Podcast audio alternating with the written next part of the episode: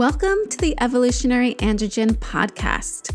I'm Charlotte Alea, and I am on a quest for the stories that reveal to us our evolutionary potential. I search folklore throughout time and from around the globe that hold the keys to transform humanity's current crisis from fractured and separated to whole and healed.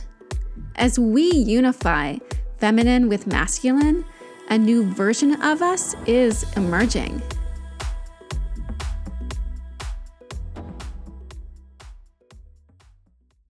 I can't believe that we have made it full circle.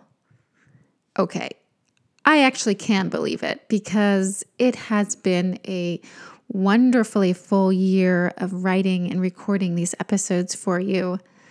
This is the final episode of our Mythic Quest, and I gotta say, I think I saved the best for last.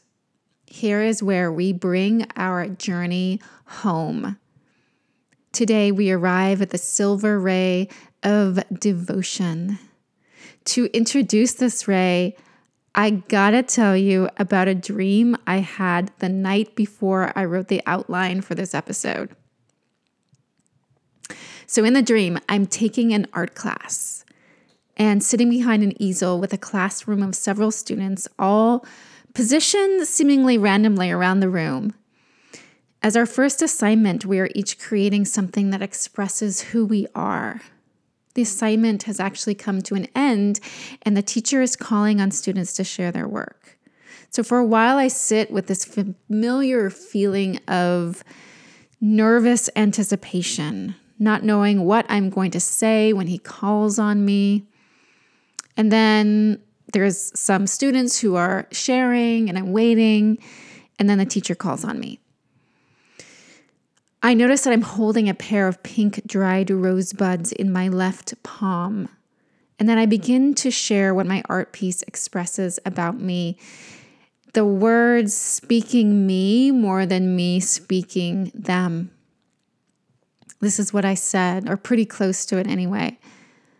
My devotion is to my connection to the spirit realm. When I said that word, devotion, my consciousness woke up within the dream. Sparks flew in all directions, the sparks of truth. And I awoke feeling the sentiment that I had uttered through every cell of my body. In light of this dream, I realized that the silver ray asks us each to ponder our life as if it is an art piece we are tasked to create. What do we choose to devote ourselves to with this precious life? Perhaps devotion as a word turns you off. And if it does, I understand why. It's been co opted by Orthodox religion and a culture of indentured servitude like work. But in the true light of the silver ray, we are never asked to devote ourselves to something or someone that isn't devoted also to us and that doesn't ring as truth at the core of our being.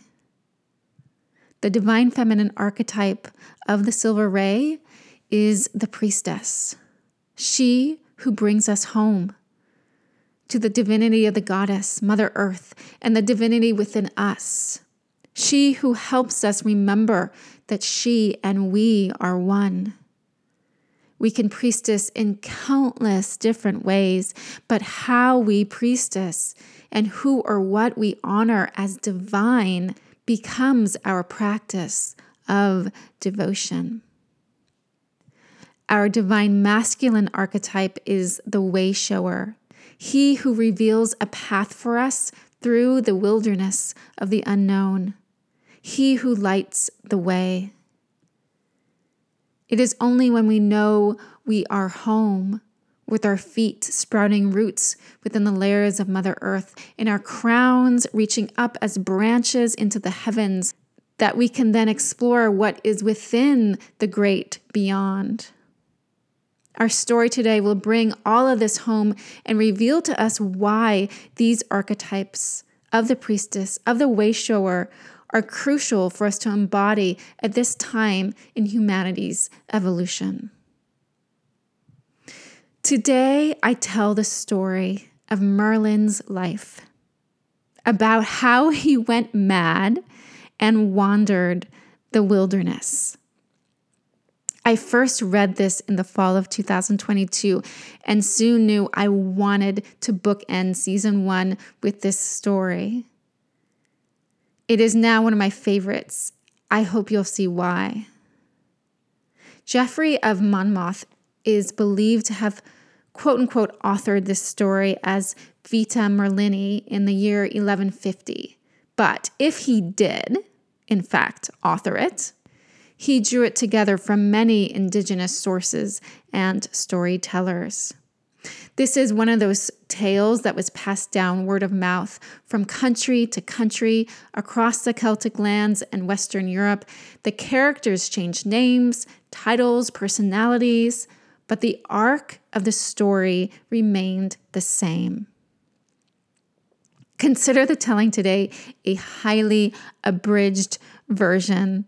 The original text is about 58 pages, and I don't want to keep you here for hours. So I left out a lot of what doesn't feel relevant to this specific telling, but I encourage you to look up this story for yourself. Vita Merlini. It is in public domain and free for all. Here is the story of Merlin. As we begin, Merlin has left his position on the royal court of Cumbria, where he was King Rodarch's bard and prophet. A wizard and druid of high esteem, Merlin could expertly see the past, present, and future, and was employed to tell his predictions about the future of the country to His Majesty. However, this employ had driven Merlin to madness. At one reading, he saw a battlefield that ran with a lake of blood of his slain kinsmen, beheaded men, body parts, and death strewn across the field for as far as his eyes could see. It was the fall and doom of Britain and it was just too much, and he could take no more. For many days and nights he screamed, pounded the earth, and tore out his hair, ripped his clothing to shreds. And then he left the court and all he knew to wander the wilderness. He lived on the fruit from trees and the water from streams. He slept under great oak trees and befriended his creature kind the deer, rabbits, wolves, and hogs. Through it all, his mind still ran mad with the blood of his kinsmen. He found no peace. In the winter, Merlin had a much harder time of it, drenched by rain, covered in frost, with no shelter of leaves and no fruit to eat. His sister, Ganieda, who was the queen and wife of King Rodarch, grew worried for her brother and so sent a messenger to retrieve Merlin. The messenger convinced Merlin that his wife, Gwendolina, suffered too much without him and thus he must return to the castle. Merlin reluctantly agreed. Immediately upon entering the court, he saw Rodarch kiss his sister Ganieda and pull a leaf out of her hair. Merlin then exploded into laughter. He laughed so loudly, so hard, he caught the whole court's attention, and the king asked him why. Merlin explained that Ganieda had just returned from being with her lover in the undergrowth. Ganieda immediately decried Merlin's statement as nonsense. It was coming from a madman, after all.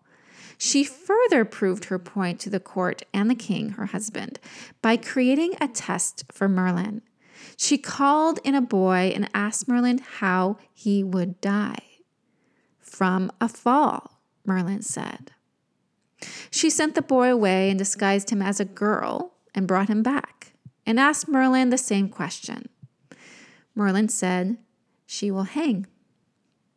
Ganieda sent the boy away again and dressed him up, this time as a woman, and sent him back out, asking Merlin the same question of how she would die.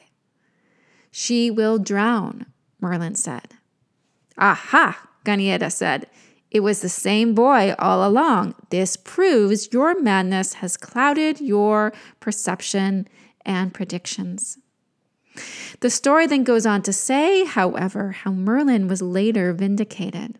The boy would die by falling from a horse, catching himself on a tree hanging upside down, with his head submerged in a river. Merlin's sight made him mad, but his madness did nothing to take away his sight. Immediately then, a parade of knights and the men of the king's court entered the hall, and Merlin's vision brought on a flurry of terror and madness as he saw each of their bloody deaths on the battlefield again. He tried to run from the court, but the queen and king captured him and restrained him. For hours, Merlin fought against metal cuffs and chains as his wife, Gwendolina, sobbed at his feet and begged for him to stay with her. He would have none of it. He no longer belonged here.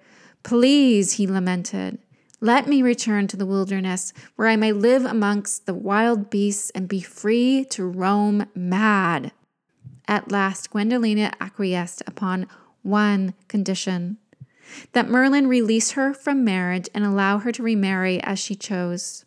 Merlin agreed, but added a warning that if he were to catch a glimpse of her with her new lover, he would surely kill him at first sight. Merlin returned to the wilderness and lived on for many years, as kindred to the forest and creature kind. One day, he looked into a reflection pool and knew his wife was to be remarried that day. He mounted a stag and called together a pack of deer, cows, pigs as a wedding gift for her. They charged into town and he called to Gwendolina outside the court. Gwendolina came to greet him and receive the gift. Not knowing Merlin's threat against him, Gwendolina's bridegroom followed. And within a moment, Merlin and the stag launched themselves at him and pierced him in the neck with the stag's antlers, immediately killing him. Mad with astonishment and horror at what he had just done, Merlin once again stormed off into the wilderness. Ganieda soon after went with a party in search of Merlin and found him. Again, she tried to convince her brother to come back to court, but he refused. Instead, Ganieda offered to build Merlin a house in the forest with a glass roof and 70 doors and windows so that he could remain warm in the winter and yet still observe the movements of the planets, stars, and galaxies. She would send food for him, messengers with news, and visit him often. Merlin accepted this agreement, and the house was built. Yet he still slept most of the warmer months outside under a tree. Ganieda returned to court to find that the king, her husband, had been murdered. Wrecked by grief, she fled to the glass house she had built for Merlin and stayed on with him in the forest. One day soon after, a spring spontaneously erupted near the house. Merlin heard it first and went to find it. Looking into the waters that bubbled forth from the earth, he was compelled to drink of them. As he sipped of the cool, clean water, his eyes immediately cleared. The heaviness lifted from his heart. Gladness returned to his mouth with a smile, he breathed easily for the first time in many years. The gift of prophecy was gone along with the madness. The healing waters of the earth took them from him. Merlin was met by a court messenger who returned to town and shared the news, bringing back with him several members of the court to see of this miracle. Another madman wandering the woods followed along, drunk of the waters, and too was cured. Now that he was free of madness, he would surely come back to court into the new king's employ. Yes, the king's men said. No, Merlin said. The forest is my home. The wildlife are my kinsmen, and this is where I belong and forever shall stay. Ganieda and the other formerly madman decided to stay with him, making permanent home in the wilderness. On a day soon following, Ganieda stood looking out the windows as the sun poured forth upon her eyes. She opened her mouth to speak of what she saw, of the fate that would befall the nearby villages, the cities, the kingdom, and all of Britain. In great poetic detail, she spoke of it all, of the future, and then she fell silent. Merlin, her brother, hearing all of this, came to her and said this Sister, does the Spirit wish you to foretell future things, since it has closed up my mouth and my book? Therefore, this task is given to you. Rejoice in it, and under my favor, devoted to the Spirit, speak everything.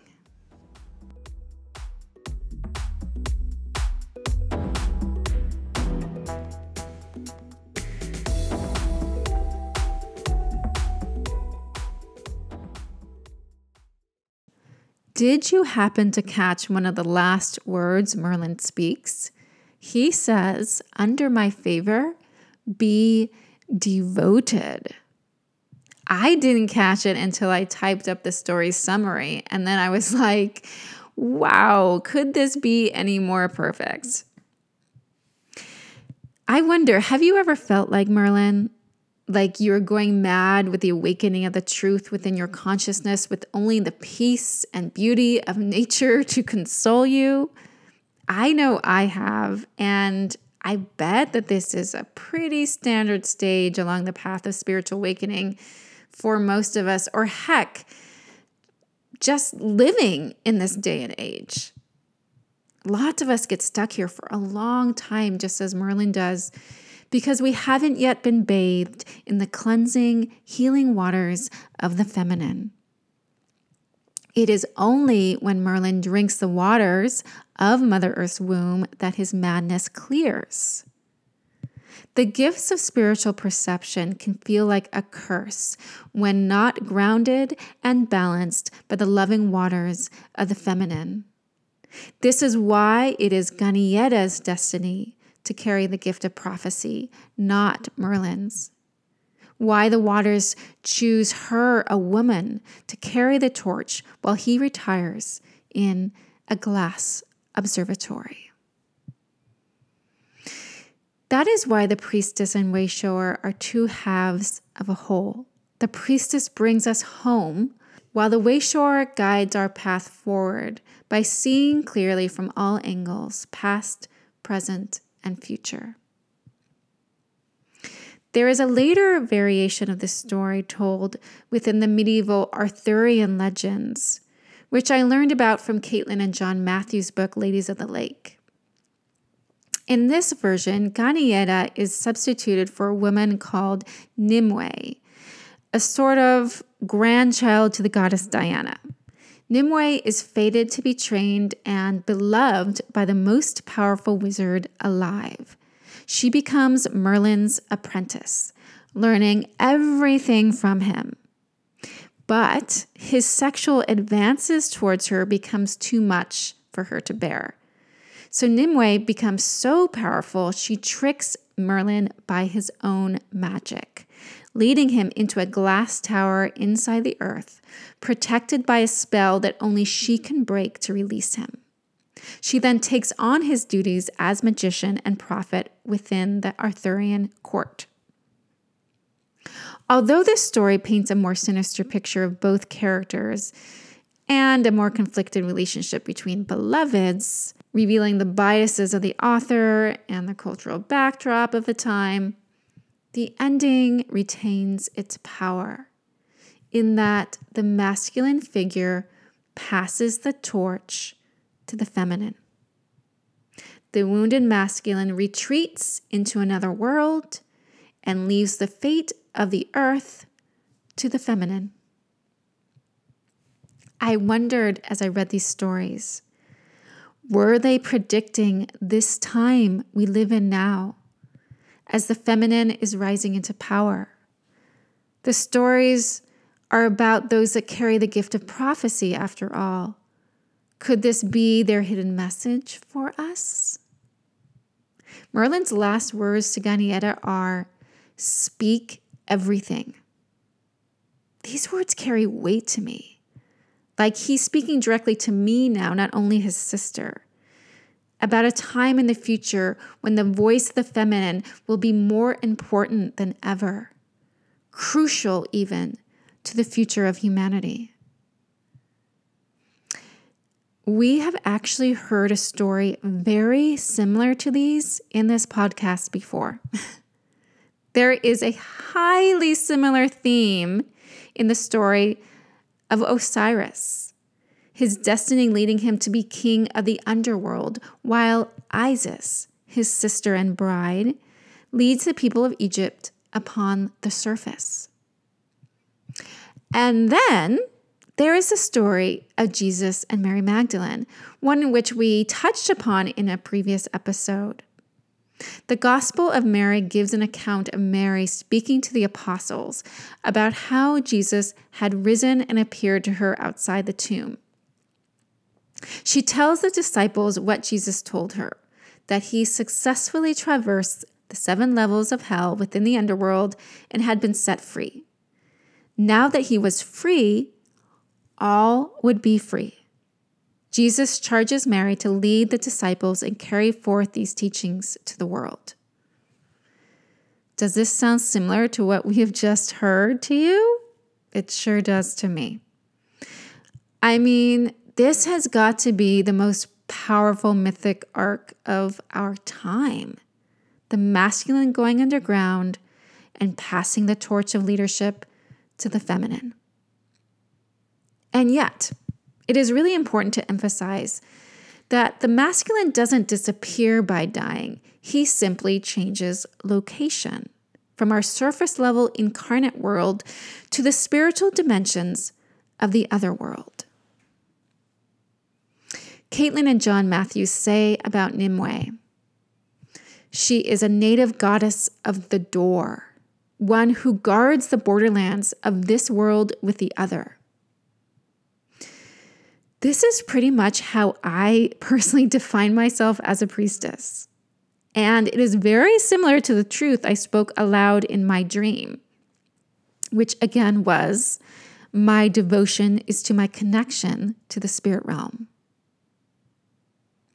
So this leaves our way shower as Merlin. Here's a question Why would he need to be sent to the underworld? To answer this, I'd like to span out wider, like like super wide. and offer the summary of a creation myth told by Robert Stewart in the book Power Within the Land. I'm not going to retell all the details because of time and also because he's super protective of his work.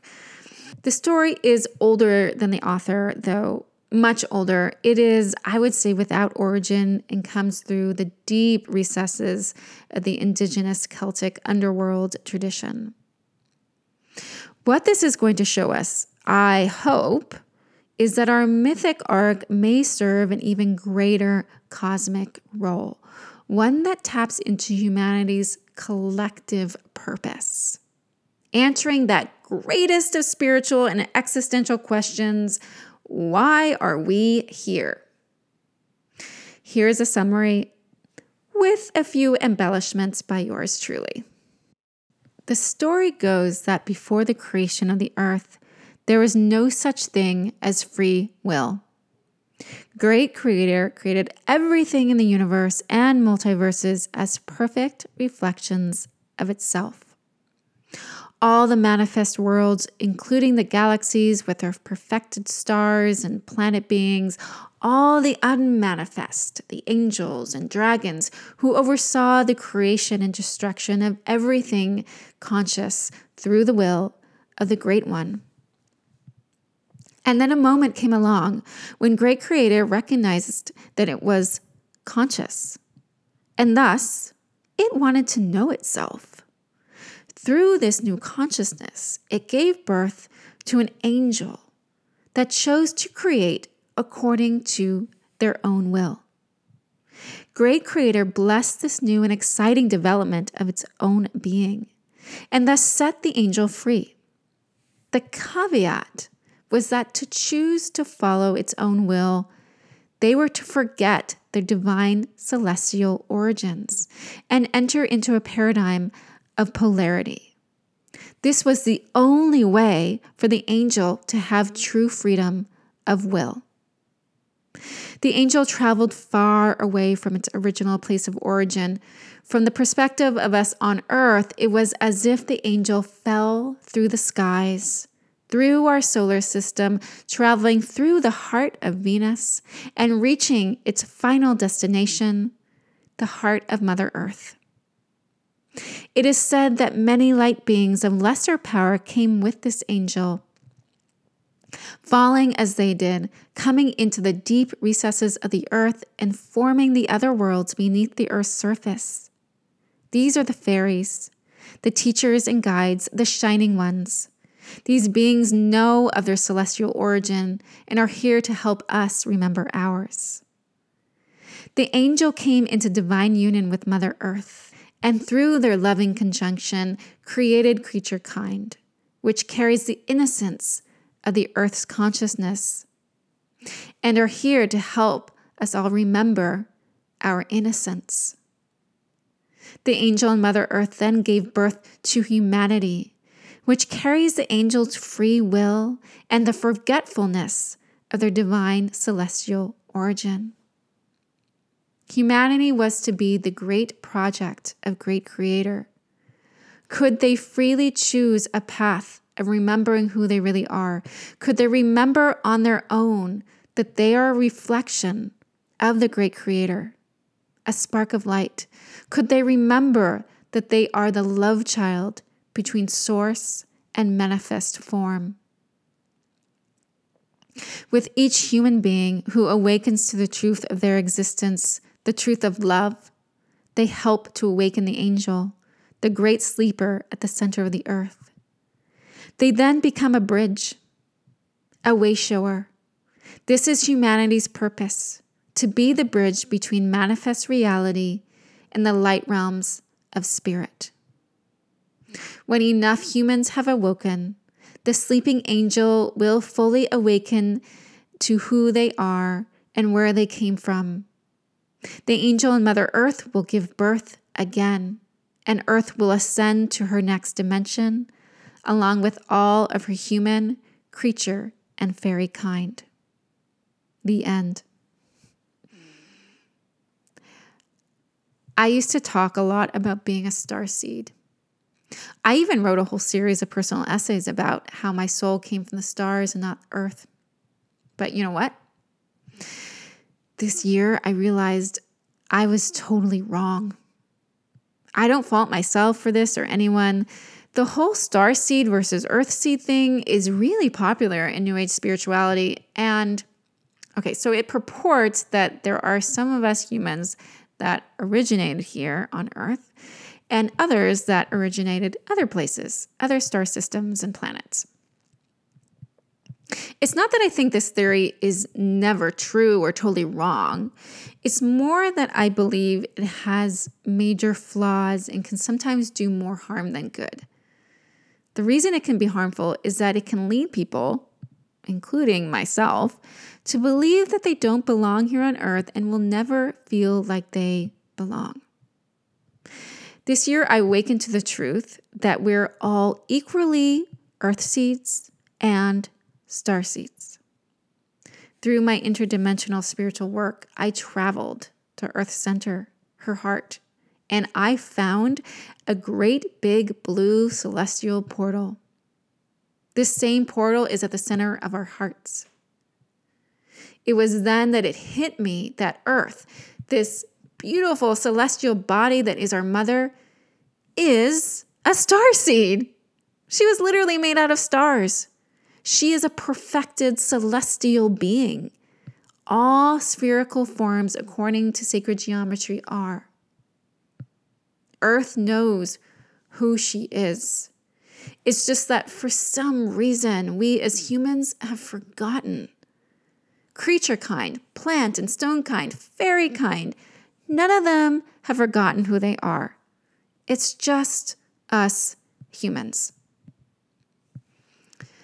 The shadow of the silver ray is the orphan. She, he, they who are without home, without parents, who don't know where they came from and where they're going. This was my core wound. And the story of being a star seed that I believed for so long gave me a reason to hang on to it. I believe that the orphan is a core wound that lives within all of us humans, but especially within those of us who no longer live upon our ancestral homelands, who live in cultures who have forgotten their indigenous languages, ceremonies, medicines, ways of living. And those of us who live within cultures of a plastic reality manufactured by colonialism and capitalism. The wound of separation throbs within some of us more than others. But if this creation story is as old as it pretends to be, the orphaned, the wound of forgetting that separates us from our source, may throb within just about all of us at a core level. Sometimes so deep, it is imperceptible. This origin story paints a mythic picture of how and why our forgetting could have happened. And the mythic arc of Merlin and Ganieda fits right into this origin story like a Russian nesting doll. Merlin, Osiris, Jesus, they are the sleeper, performing the role of the fallen angel. They had to die a human death and journey to the underworld to perform this role so that humanity would remember the story and know that they too could make the journey, could remember their eternal nature. He is the way shower through the other worlds and the underworld, through the unknown.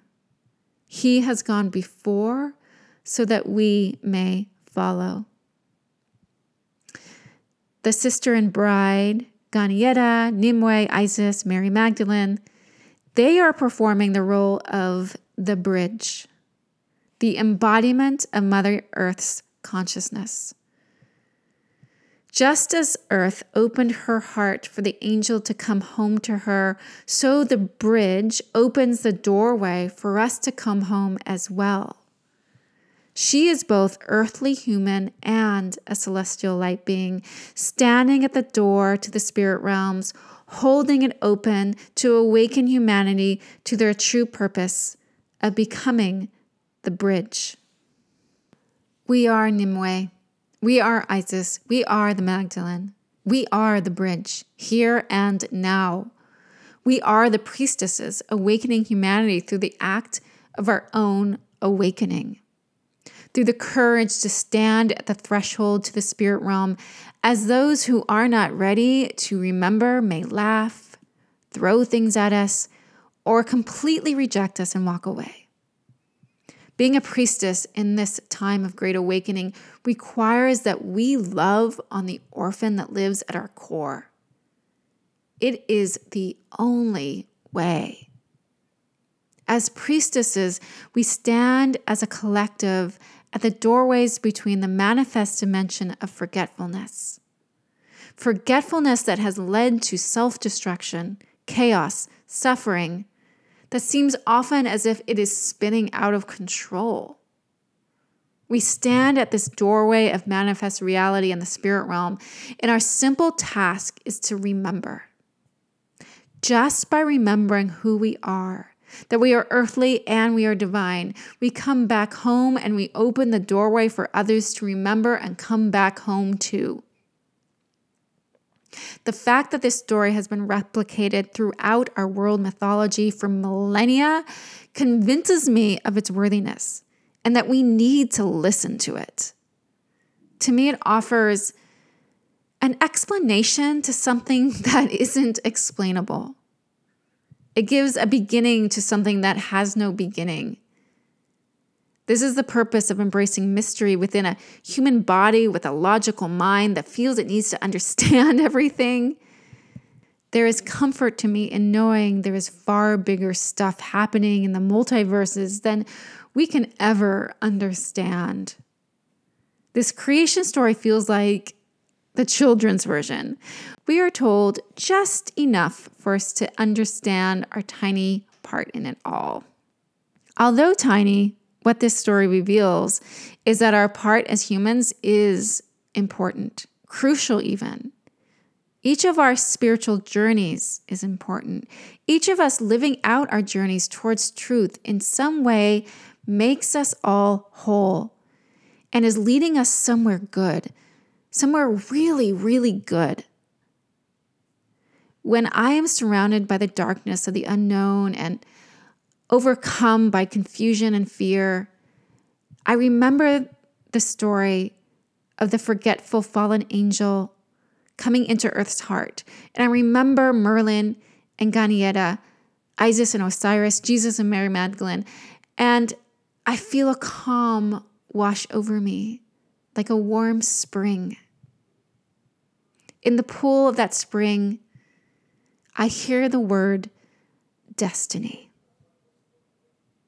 What our souls crave more than anything is destiny. Destiny is unknown. Destiny is uncharted waters and star systems. Destiny is beyond the borders of where we have ever been. And that's where we are headed.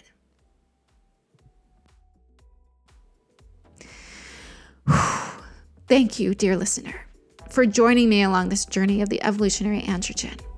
We have completed our mythic quest.